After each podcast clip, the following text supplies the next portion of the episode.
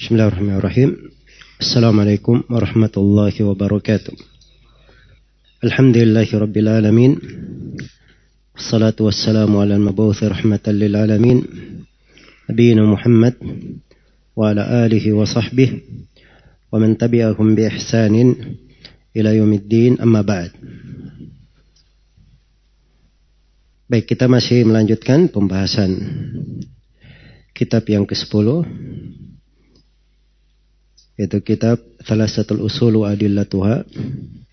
Dari silsilah Kuliah Mafatih Halil. Telah kita jelaskan tentang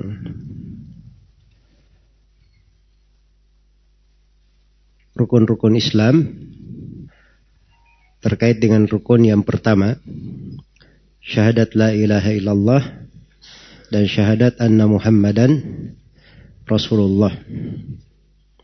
Telah kita baca dari uraian penulis rahimahullahu taala yang menjelaskan tentang dalil syahadat Muhammad Rasulullah ayat yang beliau bawakan juga telah kita tafsirkan kemudian juga telah diterangkan oleh penulis makna syahadat anna Muhammadan Rasulullah. Baik, berikutnya kita di pembahasan yang ke tujuh dalilus salati wa zakah wa tafsirut tauhid. Dalil salat dan zakat serta tafsir dari tauhid. Berkata penulis rahimahullahu taala wa dalilus salati waz zakati wa tafsirut tauhid qauluhu ta'ala wa ma umiru illa liya'budullaha mukhlishina lahud-din hunafa wa yuqimus salata wa yu'tuz zakata Wadhalika dinul qayyimah. Kata beliau dalil salat, zakat dan tafsir tauhid adalah firman Allah taala, "Wa ma umiru tidaklah mereka diperintah illa liya'budullaha kecuali supaya mereka menyembah Allah mukhlishina lahuddin dengan memurnikan, memurnikan ketaatan kepadanya mengikhlaskan agama hanya untuknya. Hunafa'a sebagai orang-orang yang hanif.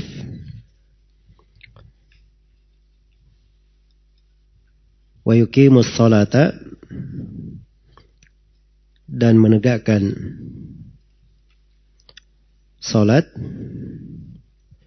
wa yu'tuz zakata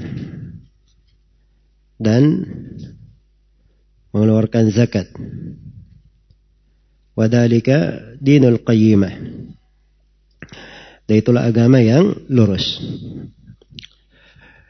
Baik.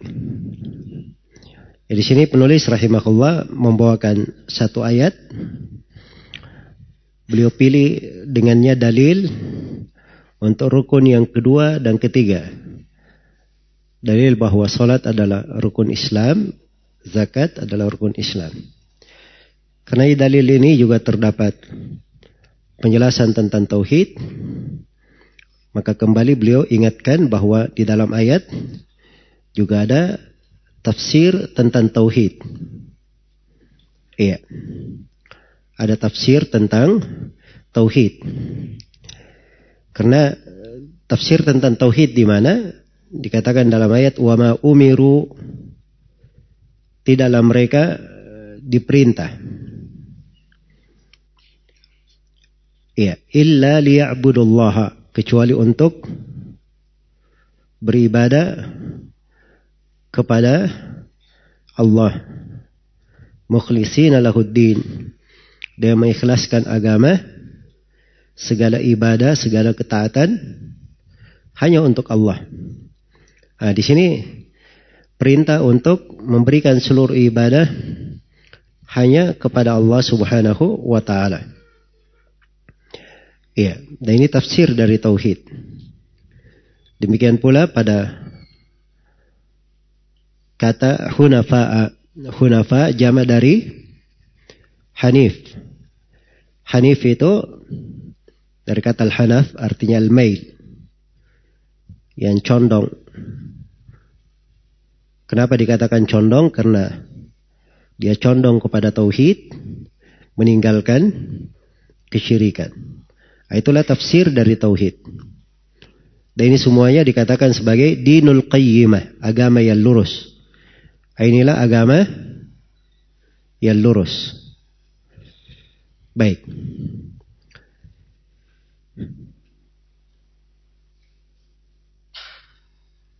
Jadi pada awal ayat itu adalah tafsir dari tauhid.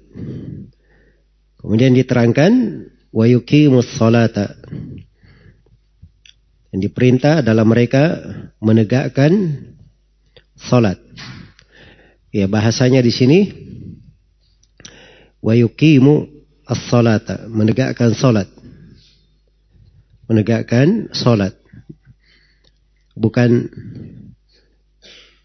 melaksanakan salat atau menunaikan salat, tapi menegakkannya. Menegakkan salat itu artinya dia lakukan sholat itu sebagaimana yang diperintah.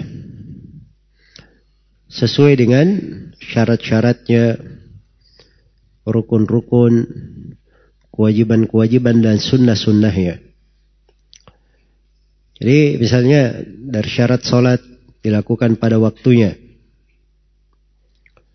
Dari syarat sholat dilakukan dalam keadaan bertahara Iya. Maka dikerjakan pada ketentuannya, pada syarat yang disyaratkan padanya. Sebagaimana seorang itu dia mengambil dari hal-hal yang diperintah. Laki-laki dia sholat secara berjamaah. Kemudian dia melakukan sholat dengan khusyuk. Di dalam sholat ada rukun-rukunnya di dalam sholat itu. Dia tunaikan semua yang merupakan rukun sholat. Demikian pula kewajiban-kewajibannya dia kerjakan. Dan dia sempurnakan sholat itu dengan melaksanakan sunnah-sunnahnya. Apa yang dianjurkan di dalam sholat tersebut. Inilah yang dikatakan dengan iqamatus sholat. Menegakkan sholat. Iya. Adapun dalil tentang zakat pada kelanjutan ayat dikatakan wa yuqimus salata wa zakata dan mereka mengeluarkan zakat. Mengeluarkan zakatnya.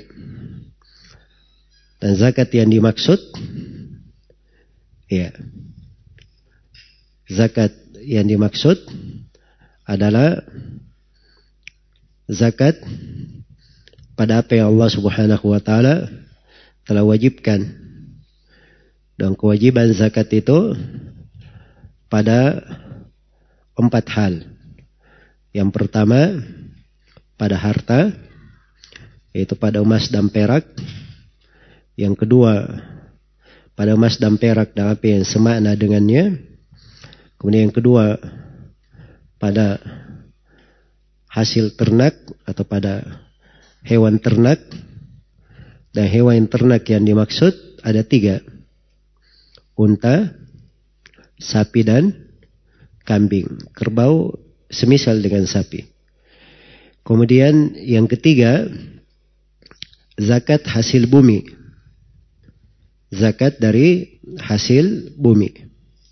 Dan yang keempat adalah zakat perniagaan Ya, dan ditambah di dalam kewajiban zakat pada zakat fitri.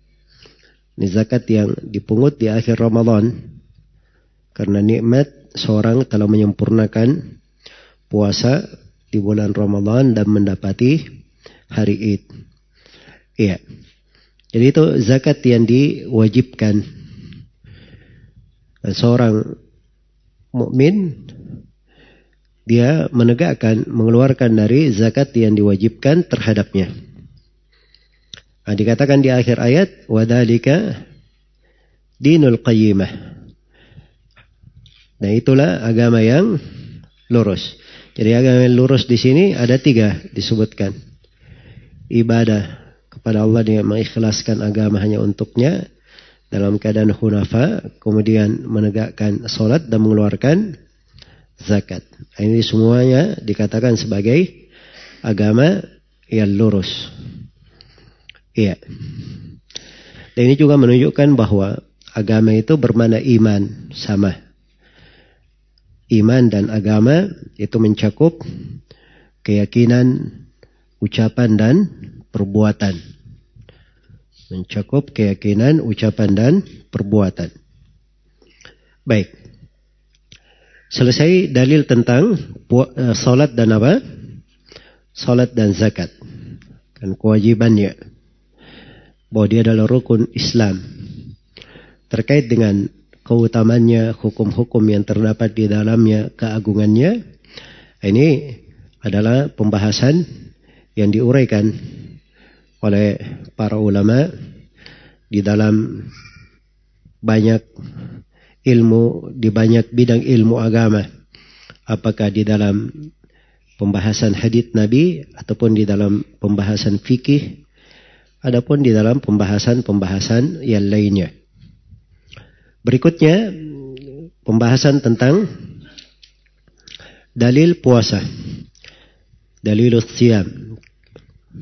Kata penulis rahimahullahu taala wa dalilus siyami قوله تعالى يا أيها الذين آمنوا كتب عليكم الصيام كما كتب على الذين من قبلكم لعلكم تتقون Dalil tentang puasa adalah firman Allah Ta'ala Ya ayuhalladzina amanu Wahai orang-orang yang beriman Ya dipanggil dengan panggilan apa? Keimanan Menunjukkan bahwa ini adalah bagian dari keimanan Kutiba alaikumus siyam. Telah diwajibkan atas kalian berpuasa. Dimulai dengan penegasan kewajiban. Kama kutiba alal ladina min qablikum. Sebagaimana telah diwajibkan atas orang-orang sebelum kalian. Nah, ini namanya tasliyah, hiburan. Ya, jadi yang pertama dipanggil dulu dengan panggilan keimanan, wahai orang-orang yang beriman. Setelah itu ditegaskan kewajiban. Kutiba alaikumus siyam. Ya, sebab seorang mukmin memang seperti itu dasarnya. Sami'na wa ata'na. Ya. Dia hanya tahu ada perintah, dia dengar dan dia taati. Itu seorang mukmin. Diwajibkan atas kalian berpuasa. Langsung dia terima. Ya. Tapi dari keindahan agama ini diberi kemudahan. Karena itu diberi hiburan. Kama kutiba ala ladina min qablikum. Sebagaimana telah diwajibkan atas orang-orang sebelum kalian. Nah, ini kan hiburan namanya. Kalian umat Islam diwajibkan berpuasa. Ini kewajiban puasa bukan terhadap kalian saja. Umat-umat sebelum kalian juga sudah ada kewajiban apa? Kewajiban berpuasa. Ini kan meringankan. Nah, dan lebih diringankan lagi ditutup dengan disebutkan keutamaan. La'allakum tattaqun supaya kalian bertakwa. Ya, penyebutan keutamannya di belakang. Sebab keutamaan itu adalah hal yang memotivasi dia untuk berjalan. Itu keutamaan. Dasarnya dia sami'na wa ta'ala. Memang sudah bergerak dengan hal itu. Jadi keutamaan lebih mendorongnya. Lebih mendorongnya untuk lebih mendorong dan membimbingnya untuk berjalan. Ya. Dan ini di dalam banyak pembahasan-pembahasan syariat seperti itu. Dimulai dengan penegasan kewajiban, baru setelah itu disebutkan keutamaan. Dan ini berbeda ya dengan sebagian orang yang sibuk dengan keutamaan-keutamaan saya. Ya semuanya seakan-akan bermuara dari apa? Fadailul amal. Karena itu kesibukannya adalah urusan fadail amal. Ya mau hadit palsu, hadit lemah, yang penting fadail amal dimakan semuanya. Ya. Nanti terkait dengan apa yang diwajibkan dia tidak mengerti mana yang diwajibkan, mana yang dianjurkan, mana yang sifatnya mubah, mana yang sifatnya makruh, mana yang sifatnya haram. Dia tidak pahami karena dia tidak mengenal fikih di dalam hal tersebut. Baik. Jadi ini dalil tentang puasa. Iya. Dan puasa yang dimaksud di sini adalah puasa Ramadan. Adalah puasa Ramadan, bukan semua puasa. Kemudian yang terakhir, dalilul hajj, dalil haji. Kata penulis rahimahullahu taala wa dalilul haji qauluhu taala Dalil haji adalah firman Allah taala walillahi 'alan nasi hijjul baiti man istata'a ilaihi sabila wa man kafara fa inna Allah ghaniyun 'anil 'alamin. Iya. Dalil haji adalah firman Allah taala walillahi 'alan nasi hanya untuk Allah kewajiban terhadap manusia hijjul baiti untuk melakukan haji Man istata'a ilaihi sabila. Yaitu bagi orang yang mampu mengadakan jalan ke Baitullah. Wa man kafara tambaran siapa yang kafir terhadap kewajiban haji ini fa innallaha ghaniyun 'anil alamin. Sungguhnya Allah Maha Kaya. Tidak perlu kepada semesta alam. Iya. Baik, ini dalil tentang rukun Islam yang kelima yaitu tentang haji. Nah, di sini penulis beliau urutkan haji di rukun Islam yang keberapa? Yang kelima. Ya, dan ini berdasarkan urutan di dalam hadis Umar Ibn al-Khattab yang akan disebutkan oleh penulis. Dan para ulama berbeda pendapat tentang rukun Islam yang keempat dan kelima. Puasa dahulu, baru haji, atau haji dahulu baru puasa? Iya. Ini ada silam pendapat di kalangan ulama. Kenapa ada silam pendapat? Karena ada riwayat seperti hadits Umar bin Khattab yang akan datang puasa dahulu kemudian haji. Dan ada riwayat haji dahulu baru puasa. Seperti dalam hadits Ibnu Umar riwayat Bukhari dan Muslim. Kalau dilihat dari sisi riwayat hadit-hadit yang mengatakan haji dahulu kemudian puasa itu lebih sahih dan lebih banyak. Lebih sahih dan lebih banyak. Nah, karena itu Imamul Bukhari rahimahullah menguatkan ini. Beliau menguatkan haji dahulu, kemudian apa? Kemudian puasa. Itu yang tampak dari Al-Bukhari. Karena itu di dalam susunan kitab sahih Al-Bukhari, ya diketemukan pembahasan haji dahulu Adapun pembahasan puasa datang setelah pembahasan haji. Adapun Imam Muslim rahimahullah, beliau sebaliknya. Beliau termasuk sama dengan penulis di sini. Ya, puasa dahulu kemudian haji. Ya. Dan ini masalah tidak begitu rumit, bukan hal yang harus dikuatkan, bukan hal yang harus dikuatkan. Mau mengatakan rukun yang keempat puasa, yang kelima haji atau sebaliknya haji kemudian puasa, ya semuanya sama saja. Sebab dua-duanya tetap terhitung sebagai apa? Rukun Islam. Tapi kalau ingin menguatkan, memang pendapat yang mengatakan haji kemudian puasa itu lebih apa? Lebih dekat. Ya, alasannya karena hadit-hadit yang menjelaskan tentang haji kemudian puasa itu lebih banyak dan lebih sahih. Kemudian yang kedua dari sisi mana? Ya, di dalam pelaksanaan ibadah haji itu berkumpul padanya ibadah-ibadah agung yang tidak bertemu di tempat-tempat lainnya. Ya, tidak berkumpul di tempat-tempat lainnya. Baik. Jadi ini sudah lima rukun dari rukun Islam. Dan ini tingkatan pertama dari tingkat keislaman. Baik. Jadi kalau begitu kita simpulkan bahwa rukun Islam itu ada berapa? Ada lima. Rukun Islam yang pertama adalah syahadat la ilaha illallah dan Muhammadan Rasulullah. Nah, ini syahadat penegasan tentang tauhid hanya untuk Allah dan penegasan bahwa Nabi Muhammad adalah Rasul Allah Subhanahu wa taala. Kemudian yang kedua kewajiban salat. Maksudnya salat apa ini? Salat lima waktu. Ya yang dilakukan dalam sehari dan semalam. Kemudian yang ketiga zakat. Zakat pada harta. Saya sudah terangkan harta apa saja yang diwajibkan padanya zakat. Kemudian yang keempat puasa. Maksudnya puasa apa? Puasa Ramadan. Dan yang kelima adalah haji. Haji ke Baitullah. Ya, haji ke Ka'bah ini haji sekali saja kewajibannya dalam seumur. Ya. Baik. Maka ini kadar kewajiban pada lima rukun ini. Baik.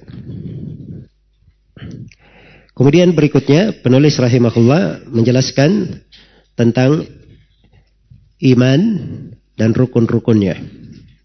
Al-iman wa arkanuhu, iman dan rukun-rukunnya. Kata penulis al-martabatus thaniyah, al-imanu. Tingkatan kedua adalah iman. Iya. Ini beliau mulai masuk di pembahasan martabah yang kedua. Tingkatan yang kedua dari tingkatan-tingkatan agama. Tingkatan agama tadi ada berapa?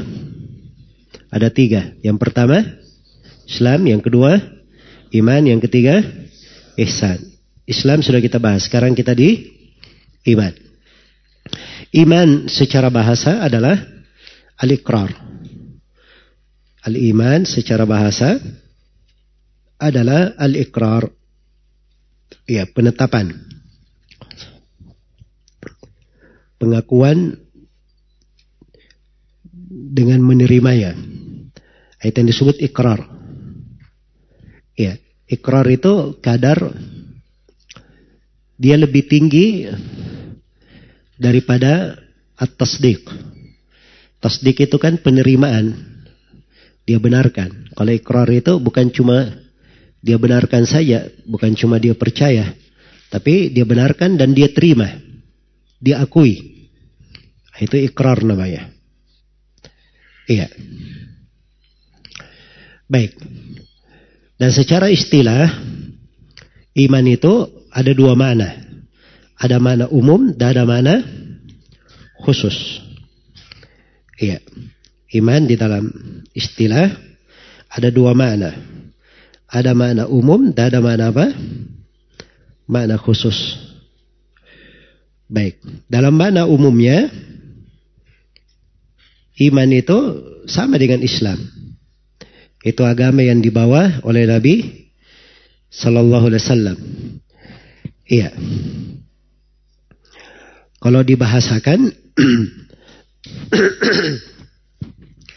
Iman itu dengan istilah para as-salaf dia adalah qaulun bil lisan, i'tiqadun bil janan, wa amalun bil jawarihi wal arkan. Ucapan dengan lisan, keyakinan dengan hati, dan amalan dengan anggota badan. Nah, itulah yang disebut dengan iman. Ya, jadi iman di atas makna ini semakna dengan Islam. Semana dengan apa? Semana dengan Islam.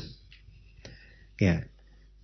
Jadi kita sudah bisa lihat ya di lingkaran besarnya Islam pada lingkaran besarnya itu juga iman di lingkaran besarnya. Dan akan datang juga ihsan pada lingkaran besarnya juga masuk ke situ. Dia punya makna umum. Iya. Ada makna umum yang Semuanya bertemu di situ. Karena itu semuanya masuk di dalam kategori sebagai agama. Baik. Nah, di sini perlu dibedakan antara keterkaitan Islam dan apa? Iman. Nah, kata para ulama, Islam dan iman itu idza jatama'a iftaraqah. Wa idza iftaraqa wa idza iftaraqa ijtama'a. Ya, Islam dan iman apabila ijtama'a disebut bersamaan maka iftaraka mananya berbeda. Mananya berbeda. Karena itu Nabi ketika disebut Islam disebut iman di hadith Jibril Nabi membedakan maknanya karena disebutkan bersamaan. Iman beliau jelaskan dengan rukun Islam beliau terangkan dengan rukun Islam, iman beliau terangkan dengan rukun iman. Tapi kalau disebutkan bersendirian, iman dan Islam maknanya apa? Maknanya sama. Nah, ini kaidah umumnya di dalam memahami nas-nas yang terkait dengan Islam dan iman. Baik.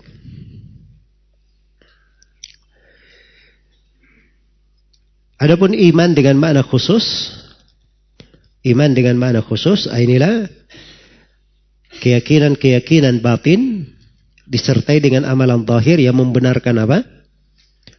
Membenarkan batinnya. Iya. Jadi rukun iman yang enam. Tapi harus ada amalan zahir yang membenarkan apa yang ada di dalam batinnya. Jangan dia berkata saya beriman. Ya, misalnya, tapi dia tidak pernah bersyahadat. La ilaha illallah Muhammadun Rasulullah. Atau dia berkata beriman, dia sudah hidup sekian lama, tidak pernah dia beramal dengan amalan kaum muslimin.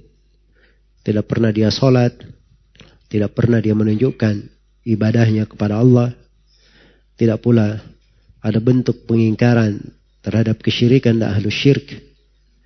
Ya, maka ini namanya dia tidak ada bukti yang menunjukkan pengakuan apa yang ada di dalam hatinya, apa yang ada di dalam batinnya. Baik. Jadi ini yang disebut dengan iman. Iya. Saya poinkan di sini ada lima pembahasan. Yang pertama ta'riful iman. Definisi iman diperbaiki itu ya di bahasa Arabnya. Salah tulis kurang ya. Tariful iman, definisi iman. Definisi iman saya sudah jelaskan ya. Yang kedua syu'abul iman. Cabang-cabang keimanan. Nah, penulis langsung masuk menjelaskan bahwa iman itu ada cabang-cabangnya. Ya kata beliau wahwa bid'un wa sab'una syu'batan. Iman itu bid'a. Bersama 70 cabang. Al-bid'a itu kata 3 sampai 9 dalam bahasa Arab. Iya, kata 3 sampai apa? 9. Jadi kalau dikatakan bid'u nafar, berarti 3 sampai 9 orang. Kalau dikatakan 13 sampai 19, maka dikatakan bid'a asyar. Ya. Dikatakan berapa? Bid'a asyarah. 19. 13 sampai 19. Kalau dikatakan 23 sampai 29, bid'a wa ishrun. Ya. Sisa ditambah saja bid'a katanya yang bersamanya berapa? Bersama 20, 40. Kalau di sini bersama berapa? 70 berarti 73 sampai 79 cabang. Eh. Baik, itu yang dimaksud dengan al-beda. Iya. Dan di sini penulis terkait dengan cabang-cabang keimanan, beliau memilih 73 sampai 79. Ada dua riwayat di sini. Ada riwayat yang mengatakan bid'un wa sab'una syu'bah dan ada riwayat yang mengatakan bid'un wasittuna syu'bah. Jadi ada al-bid'a bersama 70, ada yang bersama 60. Kalau bersama 60 berarti berapa? 63 sampai 69. Ya begitu ya. Riwayat yang mengatakan 60 itu riwayat Al-Bukhari. Riwayat yang mengatakan 70 itu riwayat Muslim. Iya. Riwayat Muslim. Baik. Penulis rahimahullah beliau memilih 73. Sebab ini ada kadar tambahan ilmu di dalamnya. kadar tambahan apa? Ilmu padanya. Jadi yang di dalamnya ada tambahan, nah itu namanya pengetahuan. Dan orang yang ada tambahan pengetahuan, itu hujah terhadap orang yang tidak mengetahuinya. Hanya saja sebagian ulama memandang bahwa dari sisi riwayat, riwayat Al-Bukhari itu yang paling tinggi kedudukannya. Iya, riwayat Al-Bukhari.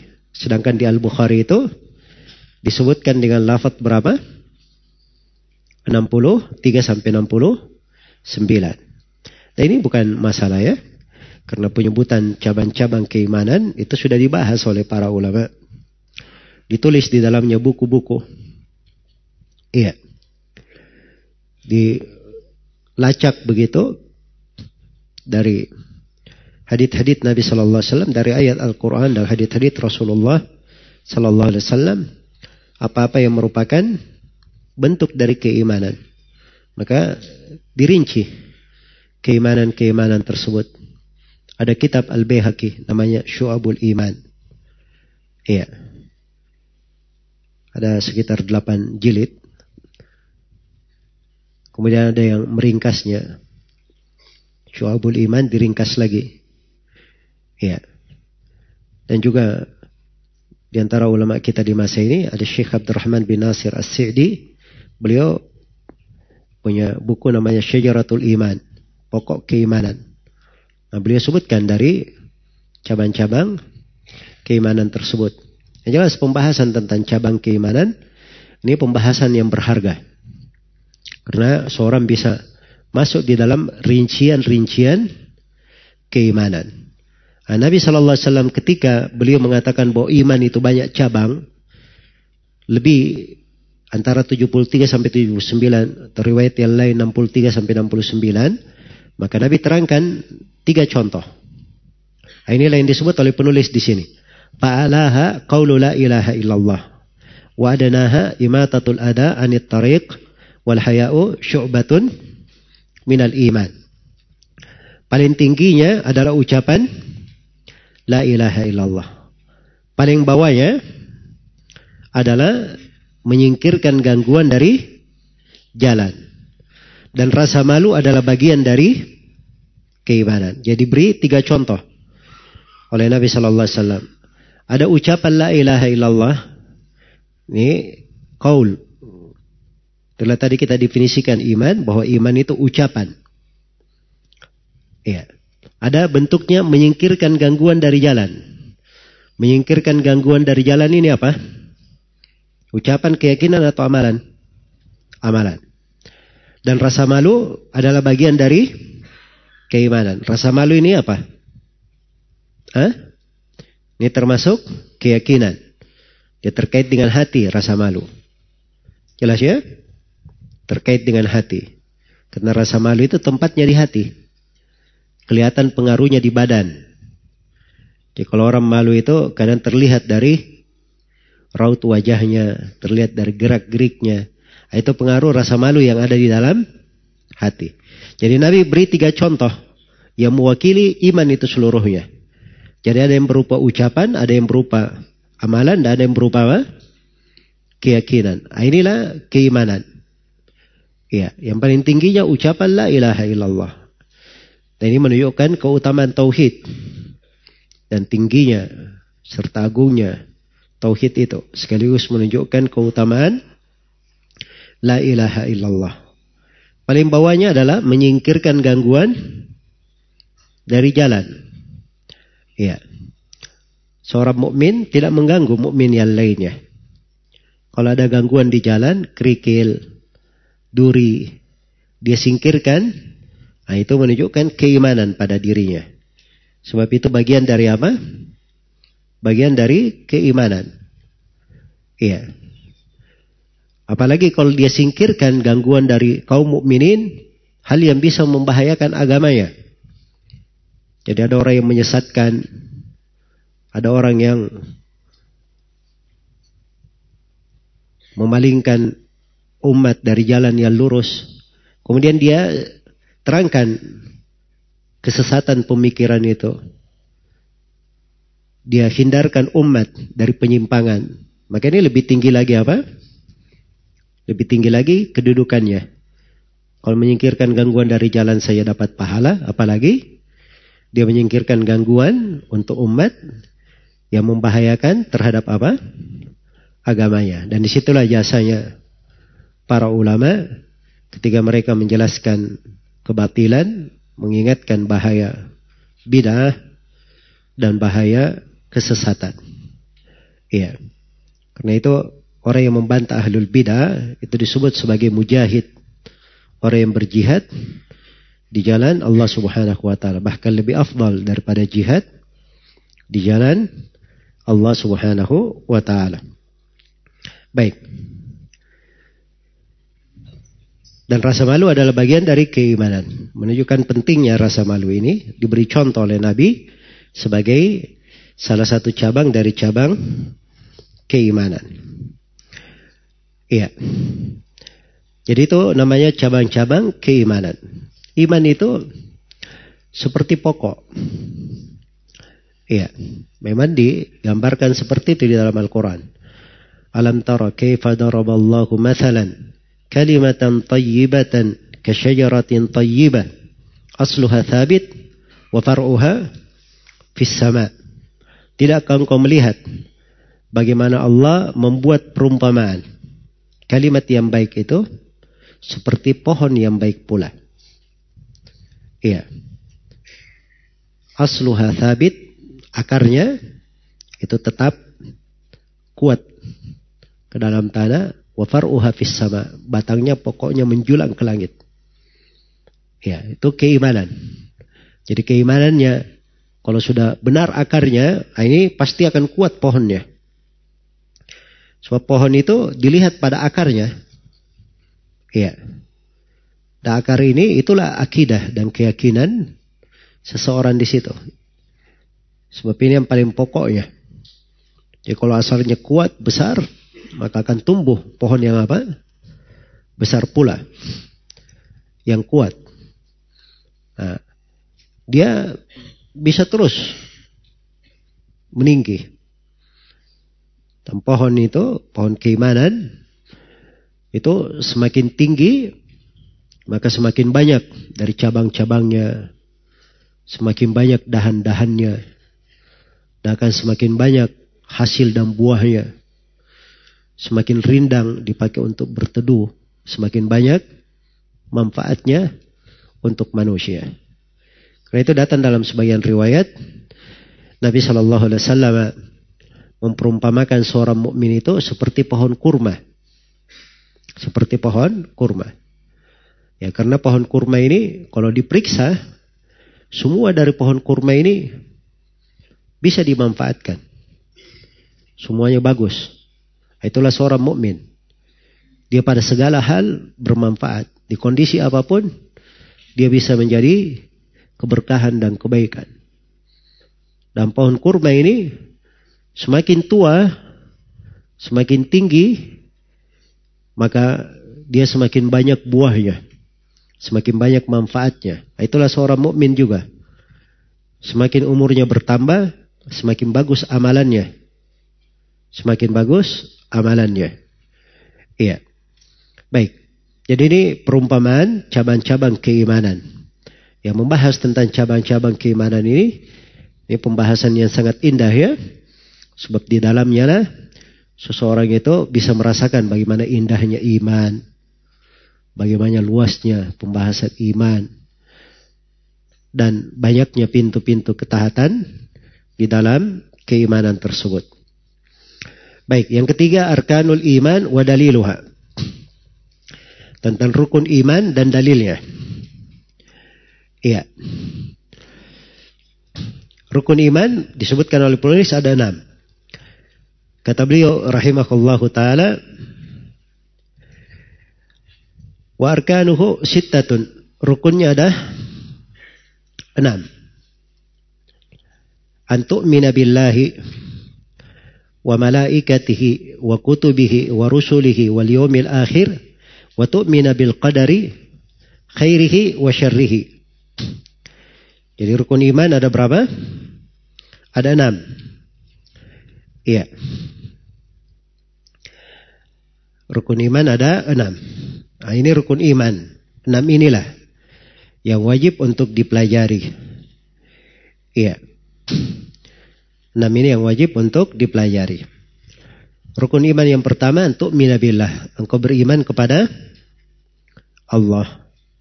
Keimanan kepada Allah itu mencakup empat hal.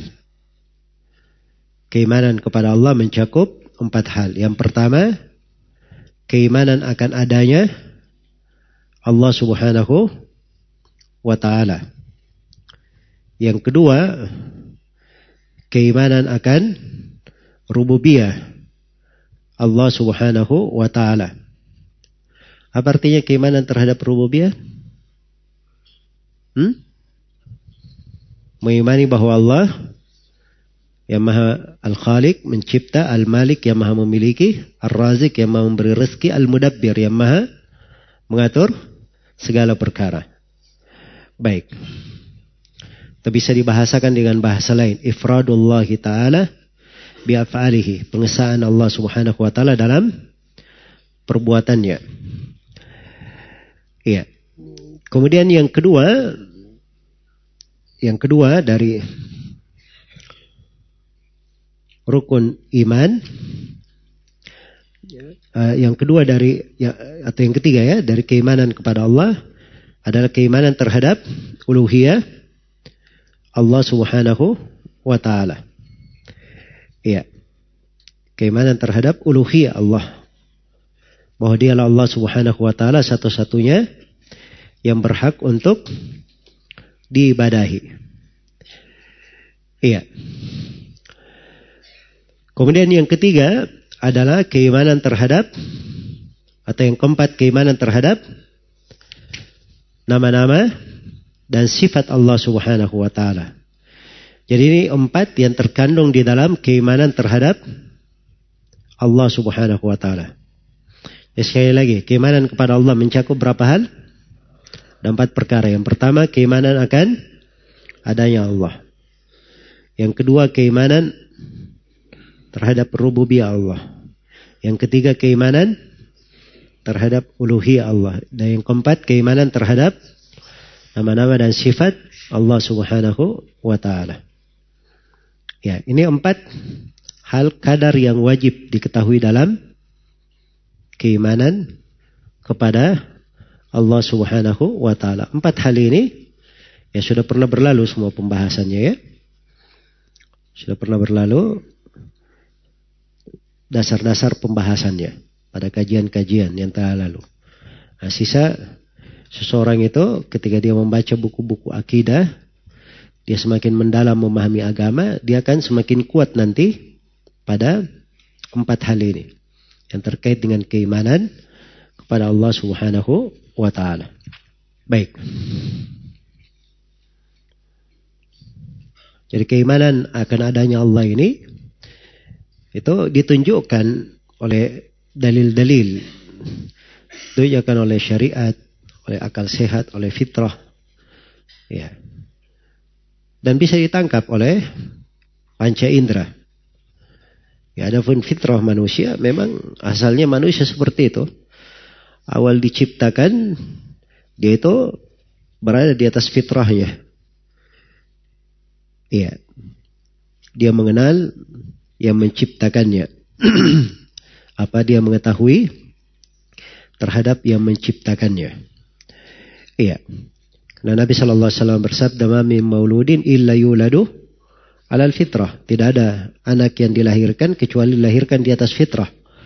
Fa'abawahu yuhawidanihi au yunassiranihi au yumajjisanihi. Maka kedua orang tuanya lah yang membuatnya menjadi Yahudi atau membuatnya menjadi Nasara atau membuatnya menjadi Majusi. Iya. Akal juga seperti itu. Menunjukkan adanya yang mencipta. Nah, karena itu subhanallah ya, pernah disebutkan dari Abu Hanifah rahimahullah.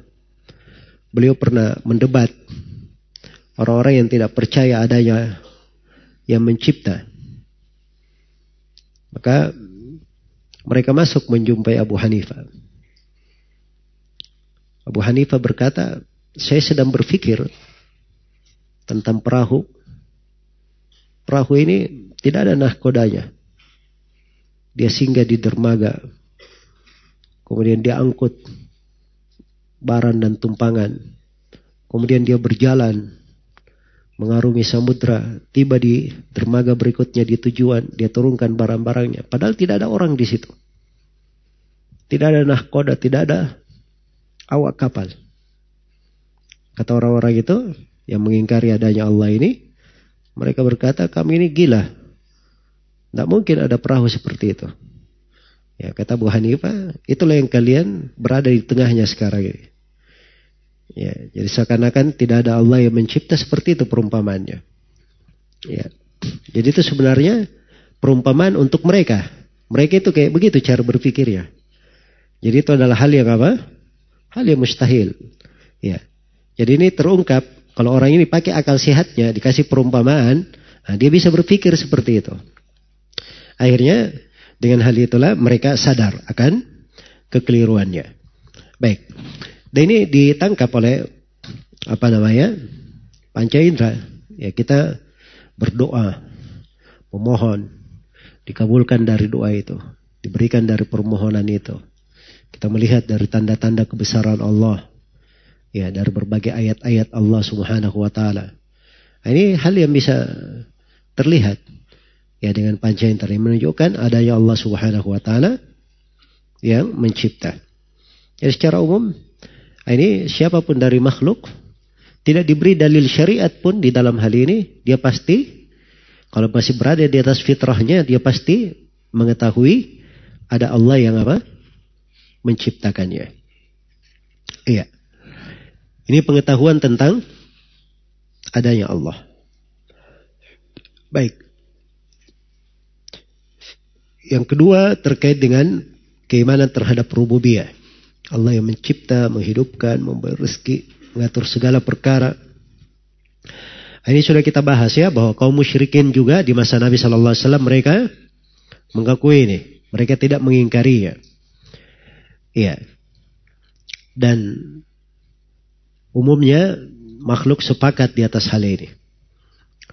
Nah, yang ketiga keimanan terhadap uluhiyah. Ini yang banyak kekeliruan di dalam ya. Nah di sinilah letak kekafiran kaum musyrikin. Karena mereka tidak beriman kepada uluhiyah Allah subhanahu wa ta'ala. Ya. Jadi ayat di surah di surah Yusuf itu wa ma yu'minu aktsaruhum billahi illa wahum musyrikun. Tidaklah kebanyakan mereka itu beriman kepada Allah kecuali mereka berbuat kesyirikan. Iman di situ iman apa maksudnya? Iman terhadap rububiyah Allah. Ya, jadi tidaklah mereka beriman kecuali kebanyakannya adalah apa? Mereka berbuat kesyirikan. Nah, syiriknya dalam apa? Dalam uluhiyahnya. Iya. Dan yang keempat keimanan terhadap nama-nama dan sifat-sifat Allah. Ya telah kita terangkan ya bahwa kaum musyrikin di masa Nabi itu mereka tidak dikenal mengingkari nama dan sifat Allah Subhanahu wa taala kecuali nama apa? Hmm? Nama Ar-Rahman. Iya. Dan ini sudah kita berikan perbandingan ya antara kaum musyrikin di masa kini dengan kaum musyrikin di masa dahulu. Iya. Jadi kalau, kalau kaum musyrikin di masa kini itu lebih banyak kesyirikannya daripada kaum musyrikin di masa dahulu. Baik, yang kedua, keimanan terhadap para malaikat. Ya, untuk minabillahi. Yang kedua, wa malaikati. Keimanan kepada malaikat-malaikatnya. Ya, malaikat di sini jama ya. Kata malaikat jama. Iya. Sebab malaikat itu bukan cuma satu. Malaikat-malaikat Allah Subhanahu wa taala itu banyak. Iya. Malaikat ini adalah makhluk-makhluk Allah yang diciptakan oleh Allah untuk beribadah kepadanya. Iya. Dan mereka adalah hamba-hamba yang dimuliakan oleh Allah Subhanahu wa taala.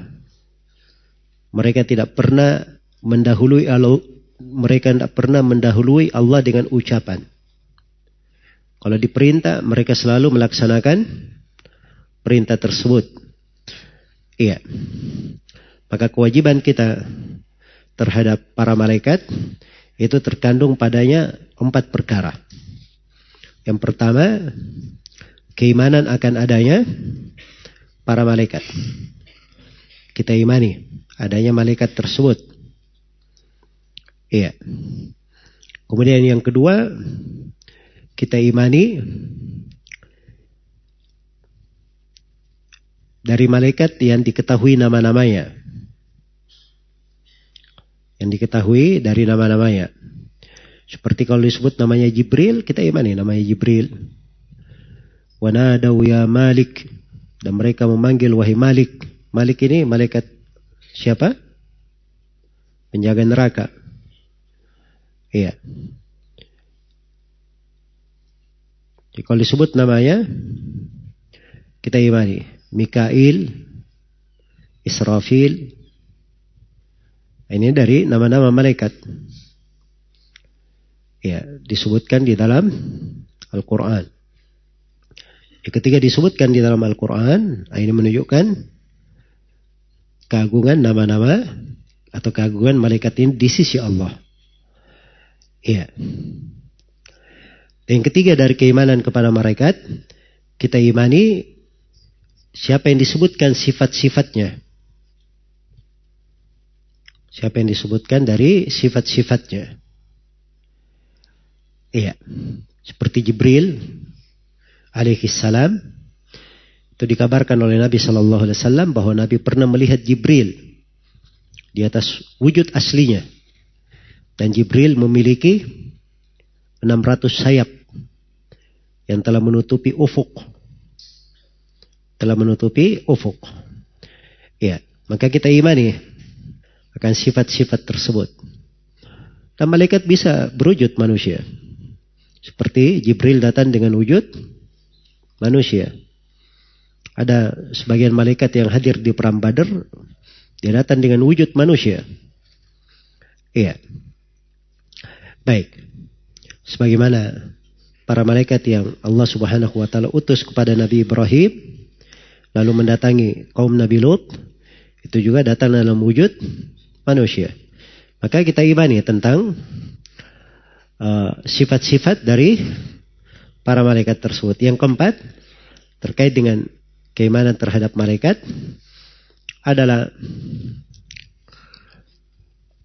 kita imani siapa yang kita ketahui dari amalan-amalan mereka.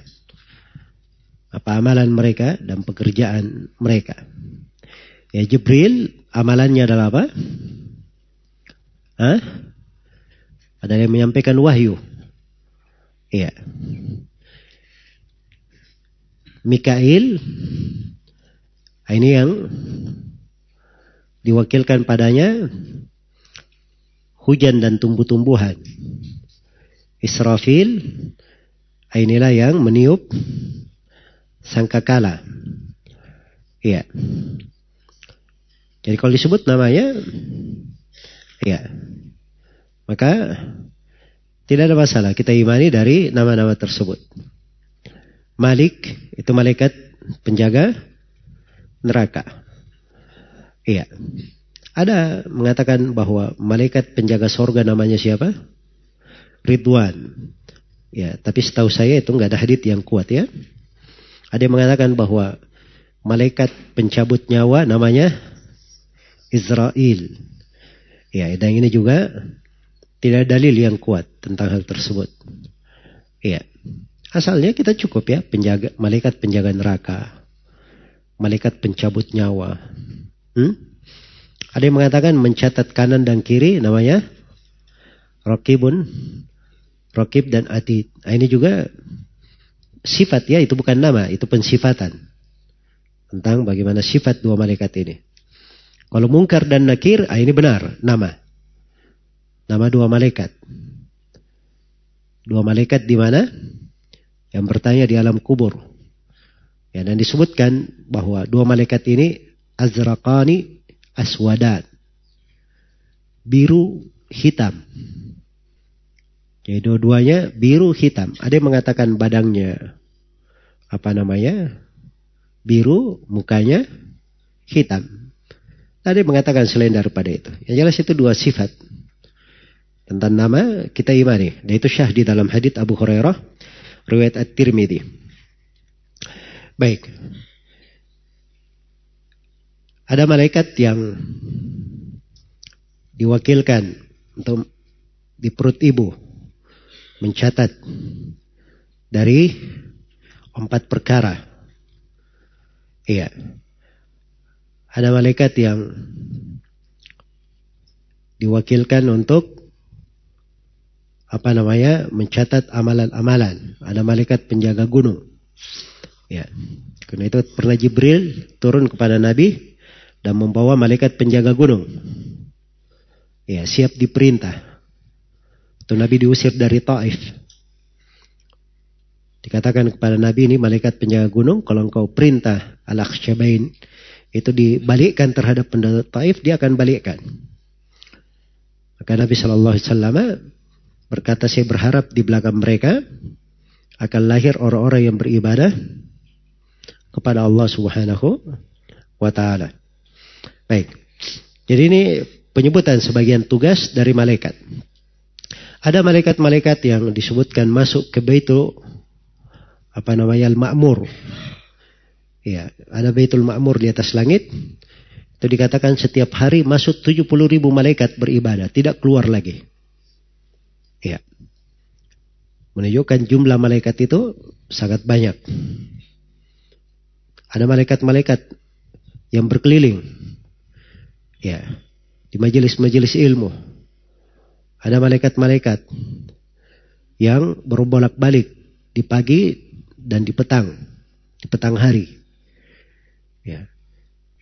Karena itu dalam Al-Quran dikatakan, wa ma ya'lamu junuda rabbika illahu. Tidak ada yang mengetahui tentang Rabbmu kecuali dia saya. Ya, ini pembahasan tentang malaikat Ya banyak ya dari manfaat-manfaat keimanan di dalam ya. Yang pertama dari manfaat keimanan adalah seorang mengenal keagungan Allah yang menciptakan malaikat ini. Kekuatan dan kemampuannya. Ya. Bagaimana subhanallah satu malaikat dari malaikat-malaikat Allah itu tidak ada yang apa? Tidak ada yang bisa menahannya. Ini satu makhluk dari makhluk-makhluk Allah. Ada malaikat yang menyandang arsh Allah subhanahu wa ta'ala. Ya disebutkan malaikat yang menyandang arsh ini dari apa namanya uh, telinganya sampai ke ujung bahunya itu perjalanan 700 tahun. Ya. Perjalanan 700 tahun. Bisa dibayangkan bagaimana besarnya malaikat ini. Dan menyandang arsh itu ada riwayat mengatakan empat malaikat. Tetapi di ayat disebutkan berapa? Delapan. Wa yahmilu arsya rabbika fauqahum yawma idin thamaniya.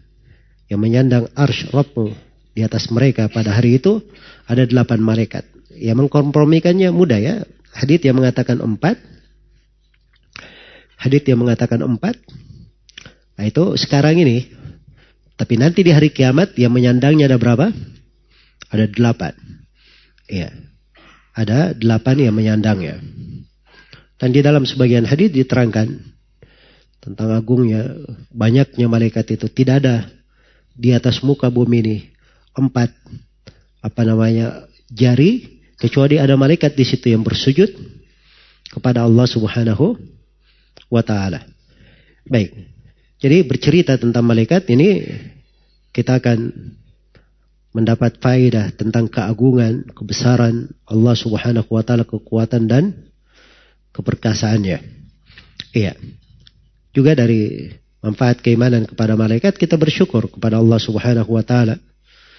Bagaimana anak manusia ini ya betul-betul diberikan dari inayah, dari perhatian. Ya, karena itu ada yang mencatat amalannya, ada yang menjaganya. Kalau dia taat, Maka ada malaikat yang menjaganya. Lahu mu'aqibatun min baini yadayhi wa min khalfihi yahfazunahu min amrillah. Dia punya muakibat. Muakibat di sini maksudnya malaikat-malaikat yang menjaga dia di depan dan di belakangnya.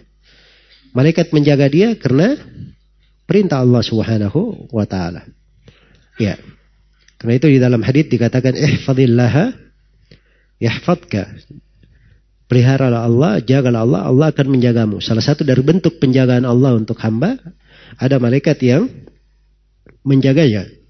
Kalau dia menjaga perintah-perintah Allah Subhanahu wa taala. Ya, demikian pula dari keimanan adalah cinta kepada para malaikat, makhluk-makhluk Allah yang mulia, makhluk-makhluk Allah yang taat, tidak pernah berdosa dan bermaksiat. Iya. Tidak pernah berdosa dan bermaksiat. Ya subhanallah. Di dalam hadis riwayat Bukhari dan Muslim itu diterangkan ya kalau Allah cinta kepada seorang hamba, Allah memanggil Jibril. Ya, kemudian Allah berfirman, sungguhnya aku cinta kepada si fulan. Cintailah dia. Maka Jibril pun cinta kepada si fulan itu. Lalu Jibril meneriakkan ke penduduk langit. Sungguhnya Allah cinta kepada si fulan. Hendaknya kalian mencintainya. Maka penduduk langit pun mencintai orang tersebut. Iya. Lalu diletakkan penerimaan untuk orang tersebut di atas muka bumi. Inilah orang yang beriman dan bertakwa seperti itu. Innal ladina amanu wa amilus salihat sayaj'alu lahumur rahmanu wudda. Sungguhnya orang-orang yang beriman dan beramal salih, Allah Ar-Rahman akan menjadikan wudda, kecintaan untuk mereka. Baik.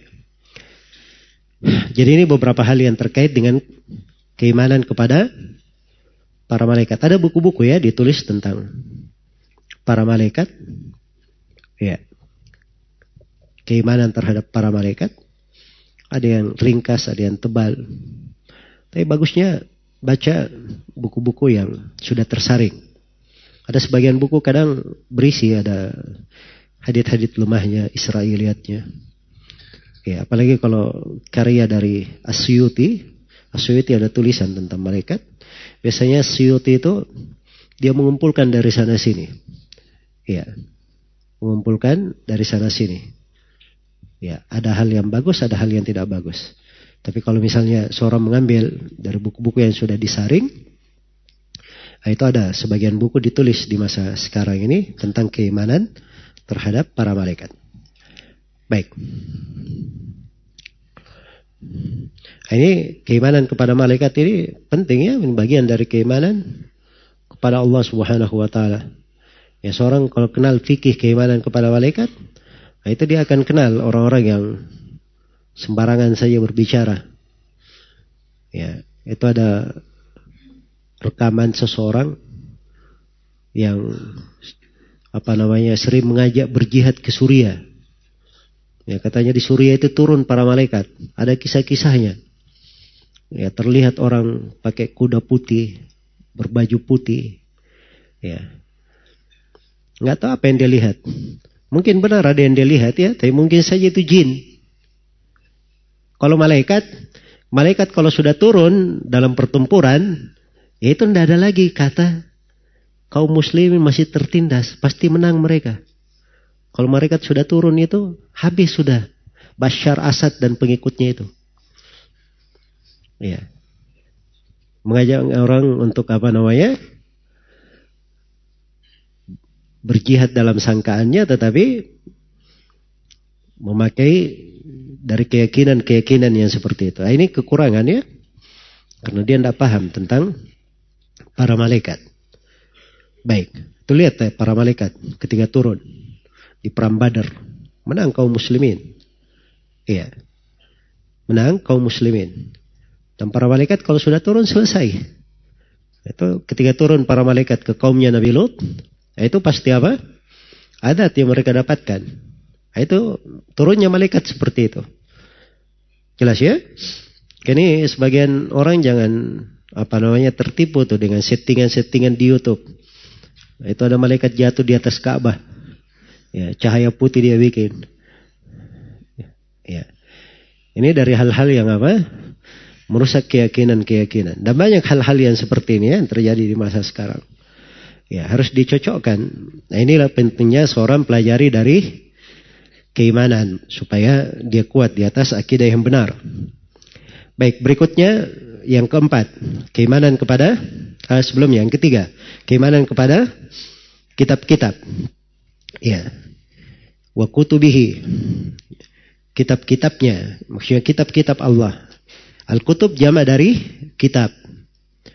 Kitab itu ya dari kata al-jama wa. Apa yang berkumpul dan disatukan. Karena buku itu sesuatu lembar-lembar yang disatukan berkumpul. Ya, kitab ini masdar bermana maf'ul. Kitab bermana maktub. Maksudnya yang ditulis. Ya. Dan dimaksud dengan kutubihi kitab-kitab Allah maksudnya kitab-kitab yang Allah turunkan kepada para rasulnya. Kitab-kitab yang Allah turunkan kepada para rasulnya. Ya, keimanan kepada kitab-kitab ini terkandung di dalamnya empat perkara. Yang pertama kita imani bahwa seluruh kitab-kitab ini turunnya dari sisi Allah Azza wa Jalla. Turun dengan sebenar-benar turun. Ya. Jadi tahu ya mananya turun. Turun itu dari mana? Dari atas ke bawah. Ya, turun dengan sebenar-benar turun. Itu keyakinan ahli sunnah. Kita imani sebagaimana yang diberitakan. Karena Allah Subhanahu wa taala membahasakannya dengan bahasa menurunkan. Kemudian yang Kedua, dari keimanan kepada kitab-kitab, kita imani dari kitab-kitab apa yang disebutkan namanya. Apa yang disebutkan namanya. Iya. Jadi apa yang disebut namanya dari kitab-kitab kita imani secara terperinci, secara khusus. Apa yang tidak disebut namanya, maka kita imani secara apa? Secara global. Ya. Yang disebut itu dalam Al-Quran ada enam yang disebut. Al-Quran, Taurat, Injil, Zabur, terus Suhuf Ibrahim, lembaran-lembaran Nabi Ibrahim, dan Suhuf Musa, lembaran-lembaran Nabi Musa. Suhuf Musa ini kalau dia Taurat berarti lima ya. Kalau dia lembaran lagi sendiri berarti berapa? Berarti enam. Kita tidak tahu Ya, hakikatnya bagaimana kita iman beriman secara global. Beriman secara global. Tapi kita umat Islam ada kewajiban khusus beriman terhadap Al-Qur'anul Karim. Inilah kitab yang diturunkan kepada kita umat Islam. Dan Al-Quran ini adalah penutup ya yang telah muhaiminan yang telah menghapus kitab-kitab sebelumnya. Dan isi dari kitab-kitab sebelumnya ada di dalam Al-Quran. Iya. Ada di dalam Al-Quran. Baik. Kemudian yang ketiga dari kewajiban terhadap kitab-kitab adalah membenarkan segala hal yang syah dari berita di dalam kitab-kitab itu. Iya. Kalau Al-Quran itu dipastikan ya, Al-Quran.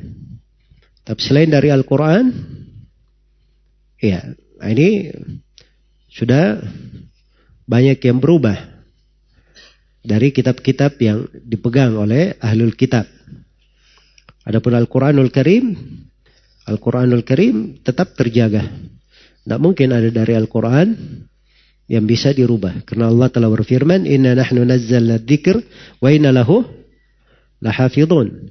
Kami menurunkan Al-Quran dan kami akan menjaganya. Ya, maka Al-Quran ini ya dimasukkan satu huruf pun maka akan ketahuan ada yang dimasukkan. Bahkan di dalam pembahasan harokatnya, panjang pendeknya, itu ada riwayat-riwayatnya. Ada riwayat-riwayatnya. Iya. Kapan dibaca empat harokat, kapan dibaca dua harokat. Ya, jelas ya. Kalau dibacaan kita saja misalnya Hafs dari Alsim, kan itu ada dua ada dua riwayat. Ada dari jalan Syatibiyah dan ada dari jalan Taibatun Nashr. Ya, ada dari jalan Taibatun Nashr. Ya. Perbedaan yang paling menyoloknya kalau dari jalan Syatibiyah ya mat mumfasilnya itu itu biasanya empat harokat. Inna ilayna iyabahum. Nanya di situ empat. Kalau Syatibiyah. Kalau Taibatun Nashr dibaca dua saja. Inna ilayna iyabahum. Itu perbedaan menyolok di seluruh Al-Quran dari awal hingga akhirnya. Nah, ini perbedaan dari sisi riwayat. Jadi ini kedetailan dalam Al-Quran sangat terjaga sekali. Sangat terjaga dan sangat terpelihara. Baik. Adapun selain daripada Al-Quran, kalau ada yang misalnya sahih berita dari kitab-kitab itu, maka kita wajib untuk apa? Mengimaninya. Tapi yang menjadi masalah ya mana yang benar itu. Ya, jelas ya? Karena tidak ada yang dijaga seperti penjagaan terhadap Al-Quran. Kemudian yang keempat, kita dari kewajiban terhadap kitab-kitab, kita beramal dengan hukum-hukum yang terkandung di dalam kitab-kitab itu dan ridha terhadapnya sepanjang hukumnya belum dihapus. Iya. Sepanjang hukumnya belum dihapus. Dengan turunnya Al-Quran terhapus semua kitab sebelumnya.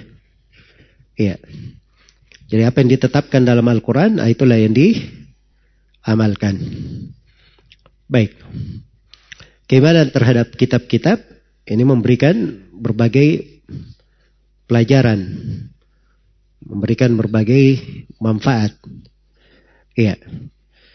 Manfaat yang pertama supaya seorang mengenal bagaimana rahmat Allah kepada umat di mana umat itu ya diturunkan kepada mereka kitab untuk memberi hidayah kepada mereka sebagai pedoman dan hidayah mereka. Dan ini rahmat Allah Subhanahu wa taala. Iya. Dan yang kedua adalah dengannya seorang mengenal dari hikmah Allah Subhanahu wa taala di dalam syariatnya. Ya, di mana setiap umat diberi kitab apa yang mencocoki keadaan mereka apa yang mencocoki keadaan mereka. Ya, karena itu setiap umat ada kitabnya masing-masing. Ya, sesuai dengan keadaan mereka. Ada di syariat Nabi Musa misalnya cocok untuk mereka, dan itu tidak cocok untuk umat Islam. Tapi umat Islam ini ya dimudahkan untuk mereka kemudahan-kemudahan dan lebih banyak pemberian dan rahmat Allah Subhanahu wa taala untuk mereka. Baik yang keempat keimanan terhadap para rasul. Wa rusulihi. Keimanan kepada rasul-rasulnya. Ar-rusul jama dari rasul. Ar-rusul jama dari rasul. Iya. Rasul itu adalah siapa yang Rasul adalah siapa yang Allah Subhanahu wa taala utus dari manusia. Ya dengan syariat. Dengan syariat. Itu rasul. Dan rasul ini sama dengan nabi ya sama dengan nabi keduanya bersyirikat dalam hal diutus oleh Allah Subhanahu wa taala hanya saja perbedaannya kalau rasul itu itu diutus kepada umat biasanya menyelisihi mereka kalau Nabi itu diutus kepada umat yang sudah bersepakat dengan mereka. Iya. Karena itu kalau kita lihat Rasul ya, Nabi Nuh alaihi salam diutus kepada umat, umatnya di atas akidah Nabi Nuh atau tidak? Tidak, berbeda dengan nabinya, karena itu didakwai. Iya. Demikian pula Nabi Ibrahim berbeda dengan kaumnya. Demikian pula Nabi Musa berbeda dengan Fir'aun, Nabi Musa dan Nabi Harun. Demikian pula Nabi Isa. Demikian pula Nabi kita Nabi Muhammad sallallahu alaihi wasallam. Ini contoh para rasul. Ya kalau Nabi itu diutus kepada kaum yang bersepakat dengannya. Karena itu Bani Israel itu para nabinya banyak. Bani Israel. Ya, tapi setelah Nabi Musa dan Nabi Harun, nabi-nabi yang datang setelahnya itu disebut nabi, tidak disebut rasul. Karena itu dalam hadis riwayat Bukhari dan Muslim Dikatakan kanat Banu Israel tasusuhumul anbiya kullama halaka nabiyyun khalafahu nabi adalah Bani Israel itu mereka disiasati oleh para nabinya hmm, disiasati maksudnya siasat dalam bahasa Arab ya bahasa cocoknya apa diatur dan dijaga kebaikannya oleh para nabinya. Ya, karena kata siasa dalam bahasa Arab itu adalah pengaturan terhadap umat apa yang dengannya mereka menjadi baik. Ya, bukan siasat dalam bahasa Indonesia ya. Siasat politik yang ada bermana kibul-kibulan, ya sikut menyikut, tendang menendang, nah, bukan itu yang dimaksud. Jelas ya? Tapi asiasa kalau dalam bahasa Arab itu adalah al-qiyamu bisyai li islahihi wa hifdihi. Ya menegakkan sesuatu untuk memperbaikinya dan menjaganya. Itu siasat namanya. Jadi para nabi ini, Bani Israel ini, ini dijaga oleh para nabinya, dirawat oleh para nabinya. Tiap kali ada nabi yang meninggal, ah, datang lagi nabi setelahnya. Nabi meninggal, datang nabi setelahnya. Itu Bani Israel. Jelas ya? Baik. Jadi itu perbedaan antara nabi dan Rasul. Itu perbedaan yang paling pokoknya. Adapun definisi yang masyhur, kita dari kecil pelajar definisi, kalau Nabi itu diberikan padanya wahyu, tidak diperintah menyampaikan. Kalau Rasul diberi wahyu, tidak diperintah diperintah untuk apa? Menyampaikan. Nah, ini definisi paling banyak kritikannya. Paling banyak kritikannya. Masa Nabi diberi wahyu tidak menyampaikan? Hah? Iya. Nabi Khidir disebut Nabi. Tapi dia ada bentuk penyampaian. Karena kata Nabi dan Rasul itu bersyirikat dalam mana irsal. Sama-sama diutus. Diutus itu artinya menyampaikan. Wa ma arsalna min qablika min rasulin wala nabiyyin. Tidaklah kami mengutus sebelum kau Nabi Muhammad seorang Rasul dan seorang Nabi. Jadi Rasul dan Nabi bersyirikat dalam kata irsal. Sama-sama diutus. Baik. Jadi ini perbedaan antara Nabi dan Rasul. Perbedaan antara Nabi dan Rasul.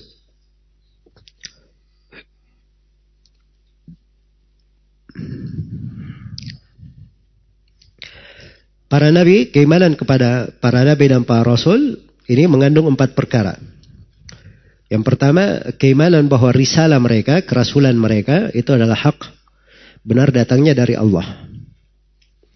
Ya, jadi wajib diimani bahwa mereka adalah rasul hak benar dari Allah Subhanahu wa taala. Dan ini sama semuanya para nabi dan para rasul seperti itu. Iya, semua nabi dan rasul diimani sama. Sebab semuanya datangnya dari Allah Subhanahu wa taala, diutus dari sisi Allah. Siapa yang kafir terhadap kerasulan seorang rasul, artinya dia kafir kepada seluruh Nabi dan Rasul. Itu kaidah. Siapa yang kafir terhadap satu Rasul, maka artinya dia kafir terhadap seluruh Nabi dan Rasul. Karena itu dikatakan, Kaddabat qawmu Nuhinil mursalin. Kaumnya Nabi Nuh telah mendustakan para Rasul. Padahal kaumnya Nabi Nuh yang diutus ke mereka berapa orang? Satu saja Nabi Nuh. Tapi karena dia dustakan satu nabi, maka hukum Al-Quran dikatakan mereka mendustakan para para rasul. Ini hati-hati ya. Ini kemarin sebagian orang jahil dari kaum muslimin ketika ada ribut-ribut karikatur itu. Ya, Denmark ketika bikin karikatur terhadap Nabi, ada yang balas bikin karikatur terhadap Nabi Isa alaihissalam. Hah? Jadi dia balas kekafiran dengan apa? Kekafiran. Ya memang yang buat karikatur Nabi sudah kafir. Ini mengaku dirinya muslim. Bikin karikatur terhadap Nabi Isa itu juga hukumnya apa? Hukumnya kafir. Sama. Karena itu hati-hati. Ya jangan terjerumus di dalam kejahilan-kejahilan. Yang kedua, dari keimanan kepada para rasul, dari kandungan keimanan kepada para rasul, kita imani siapa yang diketahui namanya. Ya, para nabi itu ada yang disebut namanya dalam Al-Quran. Iya. disebutkan nama para nabi dalam Al-Quran ada 25 orang nabi. Ada 25 orang nabi. Ya. Selain Nabi Adam, itu bisa dilihat namanya. Ada di surah An-Nisa, ada di surah Al-An'am. Ya. Ini dua surah yang paling mengumpulkan nama para nabi. Selain daripada itu ada surah-surah yang menyebutkan nama-nama nabi yang lainnya. Ya. Ada di surah Al-Anbiya, ada di surah Syuara, ada di surah Sad. Ya, maka ini semuanya dari tempat-tempat kita melihat penamaan para nabi dan para rasul. Tapi dari para nabi itu dan para rasul dalam Al-Quran disebut 25 ya. Ya, di luar Al-Quran ada yang disebut namanya dari nabi. Misalnya Yusha bin Nun. Nah, ini kan disebut namanya. Itu anak muda yang menemani Nabi Musa itu. Nah, setelah Nabi Musa dan Nabi Harun, anak muda ini menjadi nabi. Itu namanya Yusha bin Nun. Jelas ya? Ya, dan jumlahnya para rasul itu mereka bukan hanya 25, lebih daripada 25. Sebagaimana para nabi, jumlah nabi itu lebih banyak lagi. Jumlah nabi lebih banyak lagi. Ya, memang disebut ya sebagian uh, riwayat penjelasan tentang jumlah para nabi tersebut. Baik. Jadi kalau diketahui namanya kita imani dari namanya. Yang tidak diketahui maka kita imani secara global. Secara global. Laqad arsalna rusulan min qablik minhum man qasasna alayka wa minhum man lam naqasas alayk. Kami telah mengutus para rasul sebelum engkau Nabi Muhammad. Di antara mereka ada yang sudah kami kisahkan nama-namanya. Dan di antara mereka ada yang belum dikisahkan. Ada yang belum dikisahkan. Jadi yang dikisahkan ada yang tidak dikisahkan. Subhanallah. Menunjukkan banyak para nabi dan para rasul itu. Ya. Baik. Kemudian yang ketiga dari keimanan kepada para rasul adalah kita imani segala berita yang syah, yang sahih, yang benar dari berita para nabi dan para rasul. Jadi kalau syah hal tersebut di dalam Al-Quran atau di dalam hadith Rasulullah Sallallahu Alaihi Wasallam, maka kita terima. Ya, kita terima. Ada namanya kisah Israeliyah. Kisah Israelia ini penyebutan kisah umat terdahulu. Iya. Terkait dengan umat terdahulu, kalau tidak ada beritanya di dalam Al-Quran dan Hadith, maka hukumnya tidak dibenarkan, tidak pula di apa? Didustakan. Tidak dibenarkan, tidak pula didustakan, tapi boleh diceritakan. Sepanjang tidak ada mana yang bertentangan dengan Al-Quran di dalamnya. Jelas ya? Tapi kalau ada makna yang bertentangan Al-Quran dan Hadith, apalagi makna tersebut ya adalah celaan terhadap para nabi dan para rasul, maka itu tidak boleh diceritakan. Seperti naudzubillah ada yang cerita katanya Nabi Daud alaihi salam dia tertarik dengan istri salah seorang penjuritnya. Lalu prajuritnya disuruh perang. Ya, diletakkan dia di pasukan paling depan supaya cepat mati. Kemudian setelah itu dinikahi istrinya oleh siapa? Nabi Daud. Ini naudzubillah ya. Ini dari semenjak masa Umar bin Abdul Aziz berkata, beliau berkata siapa yang saya dengar bercerita tentang isu, saya akan cambuk dia haddal muftari. Ya. Hukum had terhadap orang yang bikin kesaksian palsu. Jadi kalau orang bikin kesaksian palsu itu, itu dicambuk berapa puluh kali? 80 kali. Nah, itu mau dicambuk 80 kali. Jadi kalau orang mukmin saya bikin saksi palsu terhadap mukmin lainnya dicambuk 80 kali apalagi ini terhadap seorang nabi. Iya. Jelas ya? Nah, ini berarti banyak yang mau dicambuk-cambuk ini di atas mimbar Jumat. Ya. Sering bawa cerita-cerita sembarangan. Nah, ini yang hal-hal yang seperti ini dari perkara yang tidak diperbolehkan. Baik. Kemudian yang keempat dari keimanan kepada para nabi atau para rasul, kita beramal dengan syariat rasul yang diutus kepada kita. Yang diutus kepada kita adalah siapa? Nabi Muhammad sallallahu alaihi wasallam.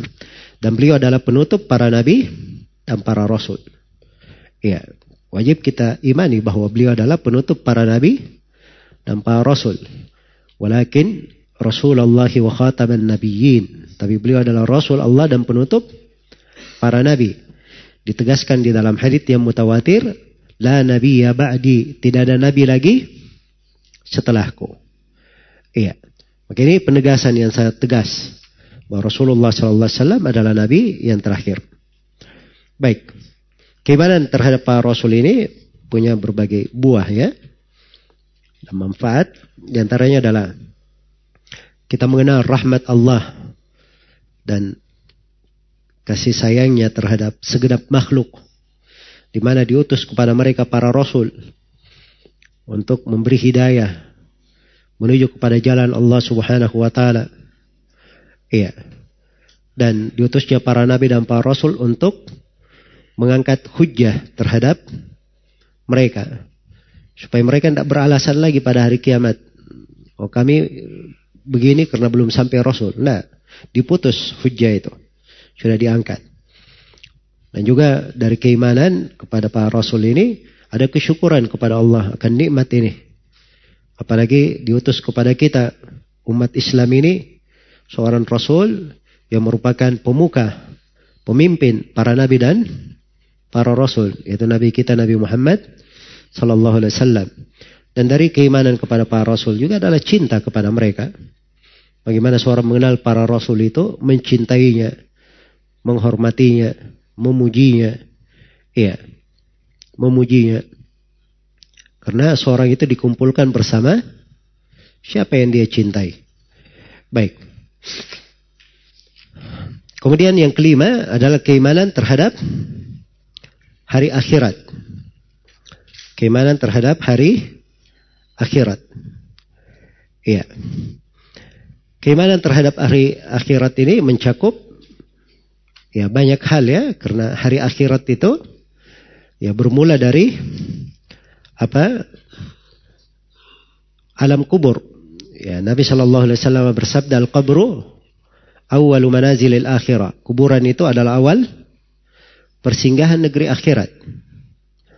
Ya. Jadi masuk dalam keimanan kepada hari akhirat adalah alam kubur. Jadi apa yang ada dalam kubur itu dari fitnah, adab, itu kita imani, kita yakini. Sebagaimana hari kebangkitan, kita imani akan hari kebangkitan. Ya. Itu bagian dari keimanan kepada hari akhirat. Dan ini yang diingkari oleh kaum musyrikin. Demikian pula dari keimanan kepada hari akhirat. Keimanan akan hisab dan jaza. Hisab dan pembalasan. Iya. Demikian pula masuk di dalam keimanan kepada hari akhirat. Keimanan terhadap sorga dan neraka. Jadi kalau diurut itu keimanan kepada hari akhirat semenjak ruh keluar dari jasad itu masuk sudah di pembahasan alam barzah, alam kubur. Nah, setelah itu hari kebangkitan. Nah, setelah hari kebangkitan dikumpulkan di padang mahsyar. Dikumpulkan di padang mahsyar.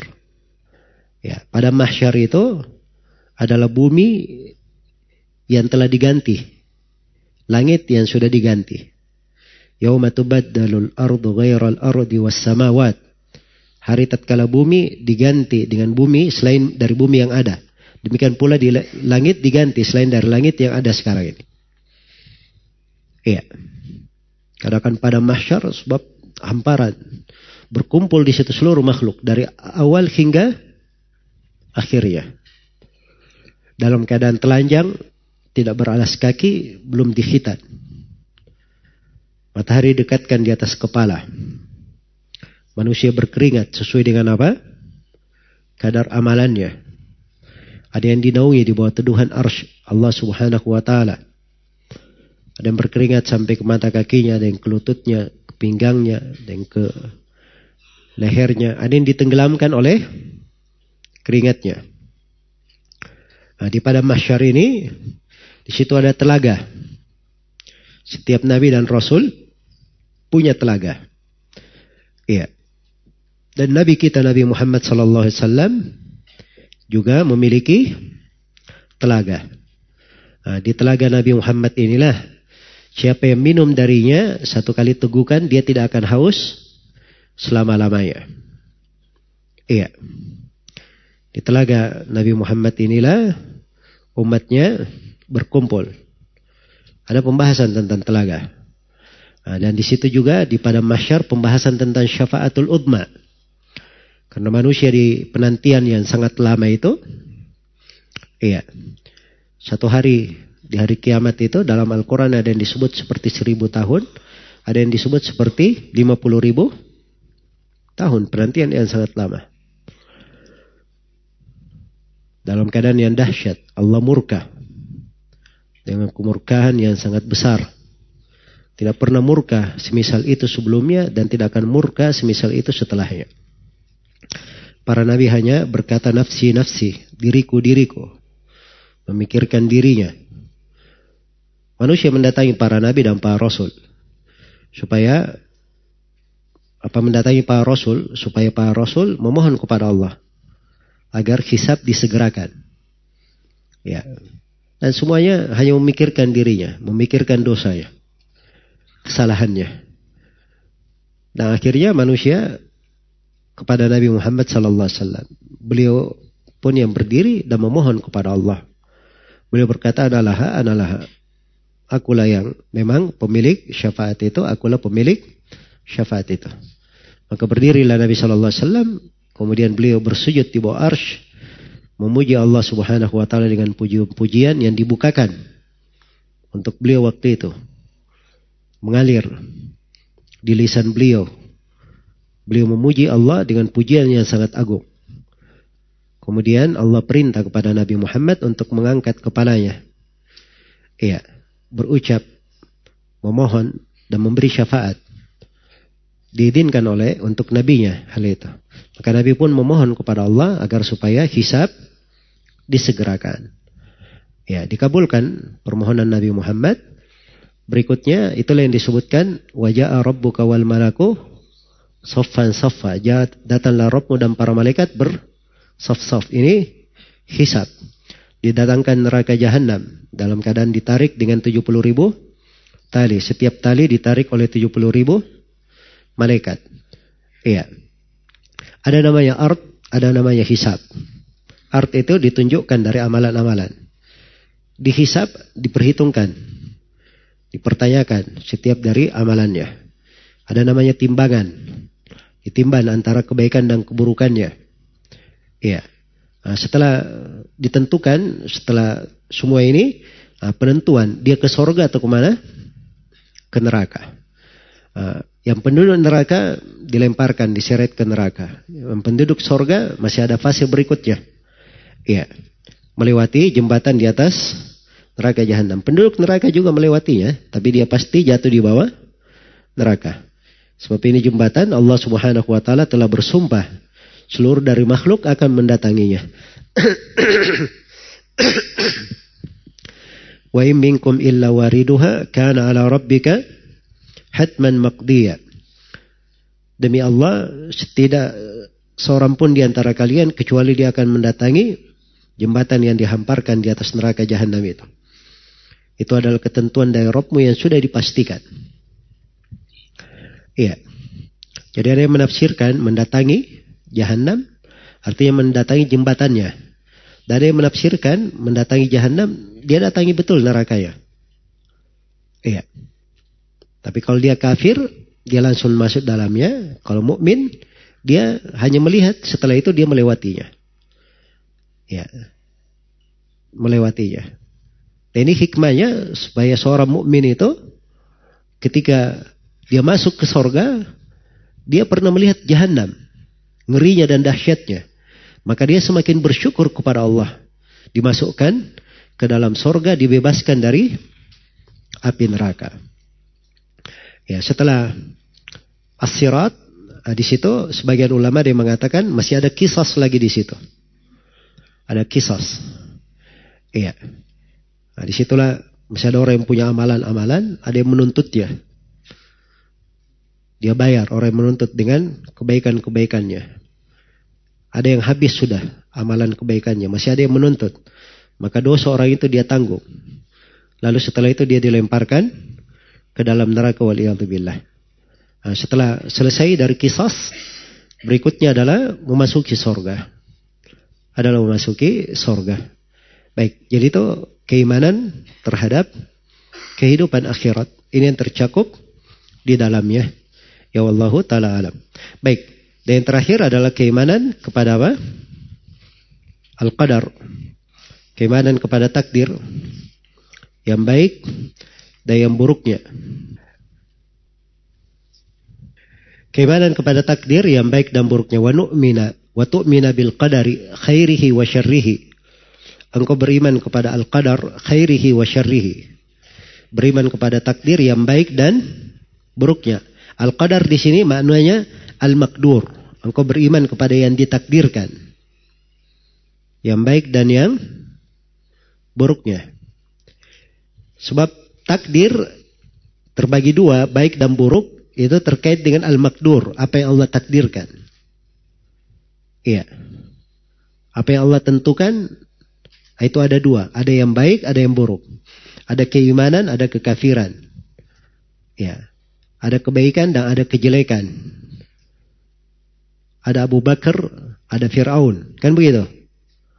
Ada orang yang salih, ada orang yang talih. Ada mukmin, ada kafir. Jadi yang ditakdirkan itu baik, ada yang baik dan ada yang buruk. Tapi kalau perbuatan Allah menakdirkan, perbuatan Allah menakdirkan, semuanya baik, tidak ada buruknya. Allah, Allah menakdirkan adanya keimanan itu baik di sisi Allah.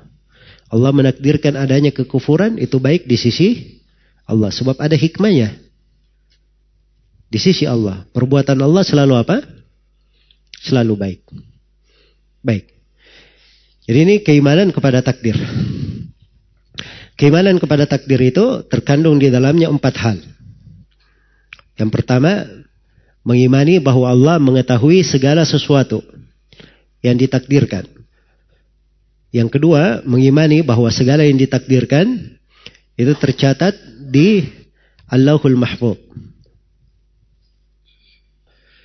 Dan yang ketiga, mengimani bahwa segala yang ada ini itu terjadi dengan ciptaan, eh, terjadi dengan kehendak Allah Subhanahu wa taala.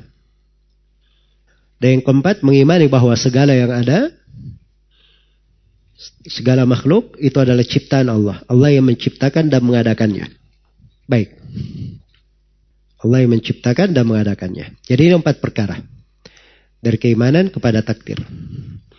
Terkait dengan dalil-dalilnya, ini ada pembahasan khusus ya. Kita akan kaji nanti insya Allah ta'ala pada tempatnya. Ini di pembahasan Al-Aqidah Al-Wasitiyah. Insya Allah kita akan uraikan lebih mendalam di situ. Tapi ini empat ini dasar pokok dalam keimanan kepada takdir. Yang pertama, kita imani bahwa segala yang ditakdirkan Allah mengetahuinya. Tidak mungkin ada yang ditakdirkan Allah tidak tahu. Iya. Kekafiran orang-orang Qadariyah Nah, itu tatkala mereka mengatakan sesuatu itu kalau baru terjadi Allah baru tahu. Sebelumnya Allah tidak tahu katanya. Ya. Nah, ini kekafiran orang Qadariyah yang disepakati oleh para ulama kan apa? Kafirnya. Dan ini sama, mirip dengan kekafirannya orang Syiah Rafidah. Orang Syiah Rafidah itu punya akidah namanya akidah Al-Bada.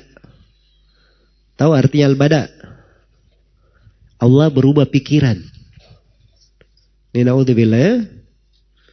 Ya, tadinya Allah sudah menetapkan begini, kemudian Allah berubah pikiran. Kemudian Allah tetapkan begini. Ya.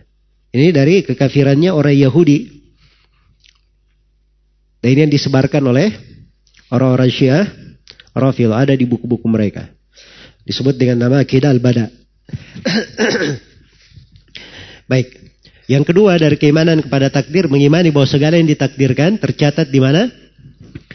Di Lauhul Mahfuz. Iya. Apa saja yang ditakdirkan sudah dicatat. Segala yang ditakdirkan tersebut. Dan yang ketiga, kita mengimani bahwa apa yang Allah adakan, apa yang Allah ciptakan, itu terjadi dengan kehendak Allah. Terjadi dengan kehendak Allah. Tidak mungkin ada sesuatu dalam kekuasaan Allah terjadi tanpa Allah menghendakinya. Ya, ini orang menyimpang yang mengatakan kalau si hamba berbuat maksiat, ini ciptaan hamba sendiri, bukan ciptaan eh, kehendak hamba sendiri, bukan kehendak Allah Subhanahu wa taala.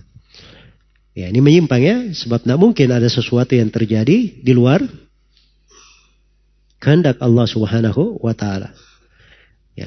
Kenapa ada orang aneh seperti ini? Mengatakan bahwa hamba kalau berbuat maksiat itu kehendaknya sendiri bukan kehendak Allah. Nah, ini dasar pemahaman yang keliru ya dalam takdir. Karena dia pandang kalau kemaksiatan ini terjadi dengan kehendak Allah, berarti Allah menghendaki apa? Kejelekan. Dan tidak boleh kita katakan Allah menghendaki kejelekan. Nah, ini dia sudah jatuh dalam kekeliruan, kesesatan. Yang pertama dia dia kiaskan perbuatan makhluk dengan perbuatan Allah. Kemudian yang kedua, dianggap bahwa segala yang ditakdirkan itu pasti Allah cintai. Tidak. Takdir itu apa yang Allah kehendaki, ada yang dicintai oleh Allah, dan ada yang tidak dicintai oleh Allah. Ya, ditakdirkan kenapa? Karena Allah punya hikmah di belakangnya. Alif lam mim ahasiban nasu ayyutraku ayyakulu amana wa la yuftanun? Apakah manusia menyangka akan dibiarkan begitu saja berucap kami beriman dan belum, mereka belum diuji? Jadi adanya kekafiran itu ujian. Siapa yang benar apa? Keimanannya. Jadi Allah menakdirkan kekafiran, perbuatan Allah menakdirkan baik. Sebab itu ada hikmahnya. Tapi kekafiran sendiri Allah tidak cintai. Allah telah berfirman, "Wala yarda li ibadihi al-kufur." Allah tidak meridai kekafiran untuk hambanya. Wa karraha ilaikumul kufra wal fusuq wal isyan. Allah membuat kalian itu menjadikan haram hal yang dibenci terhadap kalian kekafiran, kefasikan dan kemaksiatan. Iya. Jadi ini semuanya tidak bertentangan. Jelas ya? Jadi apa yang ditakdirkan atau apa yang ada dari makhluk itu Allah yang menghendakinya. Yang keempat, berkeimanan kepada takdir, apa yang ada dari makhluk Allah Subhanahu wa taala yang mengadakan dan menciptakannya. Allah yang mengadakan dan menciptakannya. Karena Allah berfirman, Allahu khaliqu kulli syai. Allah yang menciptakan segala sesuatu. Nah, ini saya empat hal ini. Kalau diyakini maka akan lurus keimanan seseorang di pembahasan takdir. Jadi kalau ada syubhat-syubhat sana sini, kasih syubhat. Syubhat itu di, kalau menyelisih empat ini ditolak saja dulu. Ya, ini batil, anggap batil kalau menyelisih empat ini. Jelas ya? Bagaimana caranya mengetahui dia batil? Nanti kalau kita belajar lebih mendalam lagi akan kelihatan. Nah, ini namanya kaidah awal. Ya, pokok kewajiban. Nah, itu pentingnya seorang mengenal dasar kewajibannya. Supaya dia teguh dulu di atas petunjuk. Bisa menghindar dari kejelekan-kejelekan. Nah, nanti kalau dia belajar lebih mendalam, dia akan lihat nanti. Bagaimana kebatilan itu betul-betul batil. Akan lebih kelihatan. Baik. Jadi sudah selesai di sini pembahasan tentang apa? Enam rukun iman. Sekarang penulis menjelaskan dua dalil. Ada dalil terkait dengan lima rukun. Dan ada dalil terkait dengan apa? takdir. Yang pertama ada dalil ayat surah Al-Baqarah. Ya, tafsir ayat surah Al-Baqarah tentang lima rukun iman. Kata beliau, "Wa dalilu ala hadhihi al-arkani sittah." Dalil terhadap enam rukun ini. Qauluhu ta'ala, dalam firman Allah Ta'ala, "Laisa al-birra an tuwallu wujuhakum qibala al-masyriqi wal maghrib, walakin al-birra man amana billahi wal yawmil akhir wal malaikati wal kitabi wan nabiyyin." Ya. Dalil atas enam rukun ini adalah firman Allah Ta'ala, Laisal bir, bukanlah suatu kebajikan. Antuwallu wujuhakum al masyriqi wal maghrib. Engkau menghadapkan wajah kalian ke timur dan ke barat. Ya, maksudnya kebaikan itu tidak terbatas pada itu saja. Ya. Dan itu bukan pokok dari kebajikan. Tapi kebajikan yang paling pokoknya, yang sesungguhnya adalah walakinnal birra man amana billahi wal yawmil akhir wal malaikati wal kitabi wan nabiyyin. Iya. Tetapi kebaikan kebajikan itu adalah beriman kepada Allah, hari kemudian, malaikat-malaikat, dan apa namanya kitab-kitab serta nabi-nabi. Baik. Jadi ini ayat di surah Al-Baqarah penyebutan berapa rukun di sini? Ada lima. Iya. Ada lima. Jadi katakan laisal birrah. Bukanlah kebaikan itu. Iya. Jadi terkait dengan kebaikan, yaitu bukan terbatas pada masalah kalian menghadap ke mana di waktu ibadah. Tapi pokok kebaikan itu yang dikatakan dengan kebaikan, ya adalah apa yang disebut pada ayat ini lima. Ini pokoknya. Keimanan kepada Allah, hari akhirat, para malaikat, kitab Allah dan para nabi. Nah, ini lima. Iya. Ada lima. Baik.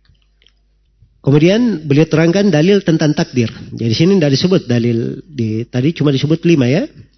Adapun tentang takdir dikhususkan ayat-ayat tentang takdir dalam Al-Quran. Iya.